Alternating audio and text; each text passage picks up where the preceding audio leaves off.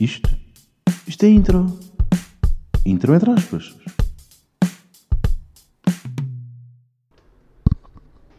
Como é que é, meus aspas? Como é que estão?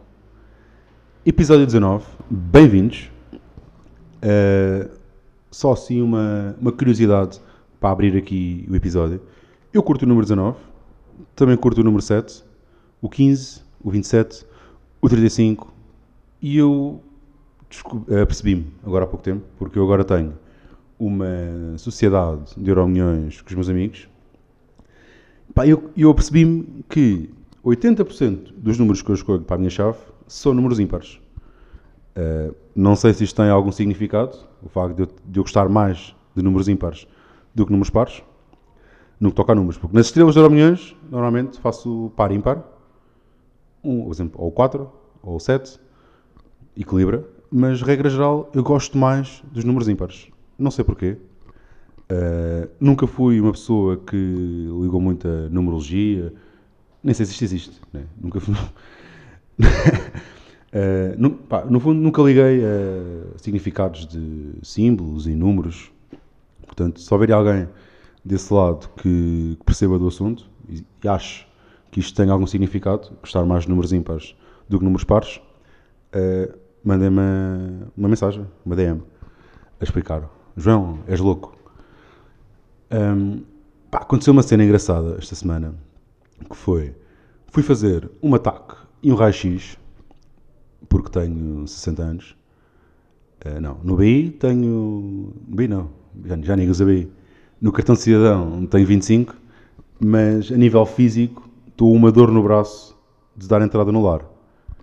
Uh, mas já, fui fazer um ataque e um raio-x porque andei com umas dores nas costas, o que não é normal com a minha idade.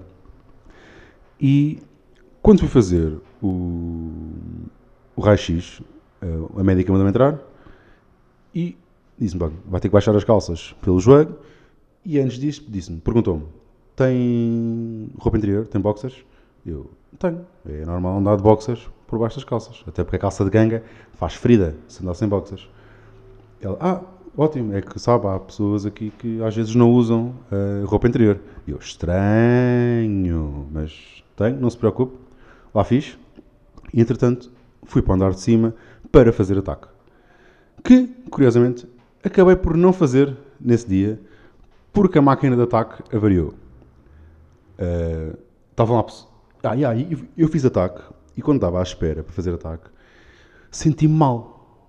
Porque na sala de espera estavam cinco pessoas a contar comigo e eu fazer um ataque à coluna aos 25 anos, não é?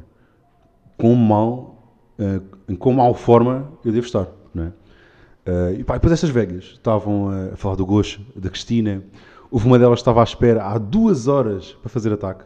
Tinha a sopa ao lume. Ah, tive há tanto tempo que consegui perceber uh, há quanto tempo é que as outras pessoas voltavam. Né? Portanto, uma delas estava lá desde as 10 e meia da manhã, portanto já era meia e meia, já estava há bastante tempo, e ela tinha saído de casa e tinha deixado uma panela de sopa a fazer. É? Estranho. Entretanto, pá, aquilo demorou bem de tempo, e eu estive lá sentado, estava a mexer no telefone, para me entreter, e sai um velho da sala onde supostamente se faz as taques, e sai de suspensórios por cima daquela camisola anterior uh, de alças, todo esfralado, braguinha aberta, cinto por fechar, como se estivesse em casa. Estava-se completamente a cagar. E eu olhei para aquilo e pensei: o que é que este gajo está a fazer? Não estás em casa, calma. Veste, qualquer um casaco, está frio. E depois, entretanto, apareceu a, mulher dele: Ah, Alfredo, então. Ah, pá, a máquina não está a funcionar. Aquilo sobe e desce. Mentira, aquilo não sobe. É suposto vir a descer. Aquilo não sobe. Está ali encravado. Já estou a meia hora deitado. E já dormi uma cesta. E pronto, entretanto, depois eu achei um piadão à figura uh, deste senhor. E pronto, então tiveram que remarcar o, o, exame porque a máquina não estava a funcionar. Esta parte não tem grande impacto. Mas pronto, portanto, também já fiz, já senti-me um bocadinho menos mal porque fui fazer o exame sozinho, portanto não tive que estar com idosos à minha volta a julgarem-me, coitadinho, 25 anos e já faz, já faz taques à coluna, coitado. Está na merda, está na merda. Qualquer dia está lá a fazer-me companhia no lar. Um, entretanto, quando estava a ir para o, o- para a clínica, fui de carro e estava à procura de lugar para estacionar o carro. E, pá, e encontrei um gajo que estava a aguardar o lugar com o corpo. Sabem ou não? Estas pessoas. O amigo, um amigo vão duas pessoas no carro, né? Um está a conduzir, o outro está na pendura, e há o gajo de pendura que pensa: vou procurar lugar para ti. Vai, encontra o lugar e fica lá, estático, no lugar. Como uma estátua. Tipo, uma estátua a guardar o lugar com o corpo. E eu parei e disse: Olha, Master, pá, tens que sair porque queres estacionar. Ah, mas este lugar é para o meu amigo. E eu perguntei: E o teu amigo está onde? Ah, está lá embaixo. E estava no fundo da rua, ele estava na boa, a 500 metros do lugar. Pá, tivemos ali um, um bate-boca, eu mandei-me embora, ele saiu todo chateado.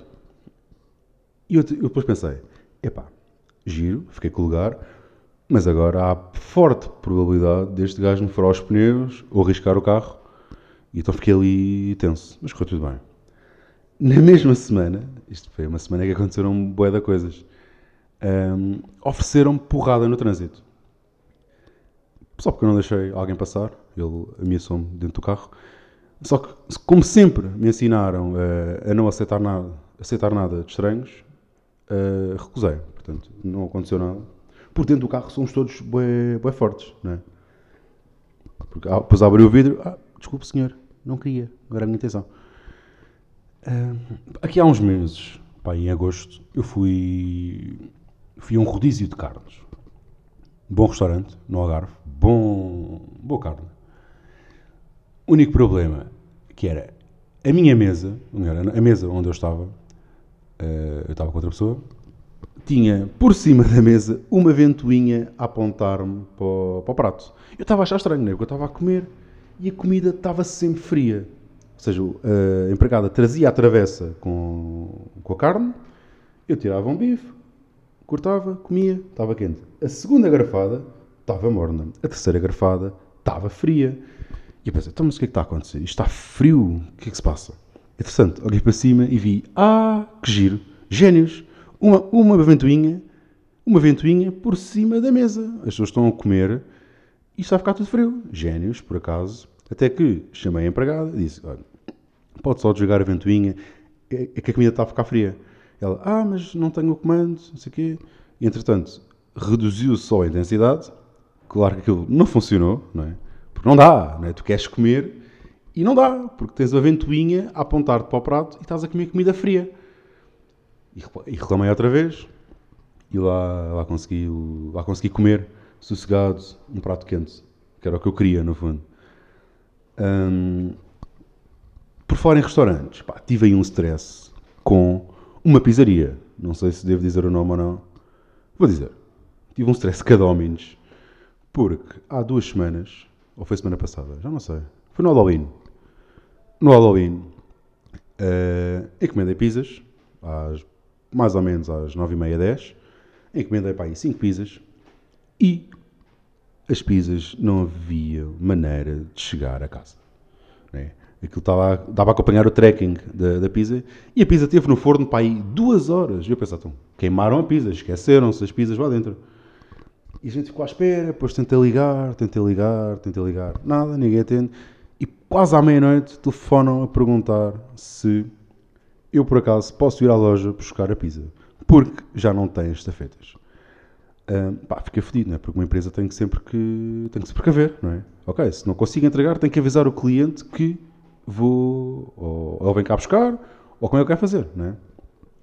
Pá, fiquei fodido, mas estava com fome. Fui, chegámos lá e perguntámos, então, e se eu não pudesse vir cá buscar a pizza, se fosse incapacitado? Ah, ficava sem jantar. Pá, com esta resposta, diz tudo, não é? Nunca mais vou pedir de menos. É a conclusão. Porque a última vez que pedi de menos, também fiquei quase 3 horas à espera da pizza. Mas vieram-me entregar a pizza à casa. Desta vez não vieram, portanto, nunca mais vou, vou pedir de menos. E pronto, foi este desabafozito, de um stressezito com, com pizzas. E pá, ficamos por aqui. E até à próxima. Obrigado por ouvir o podcast. E até para a semana.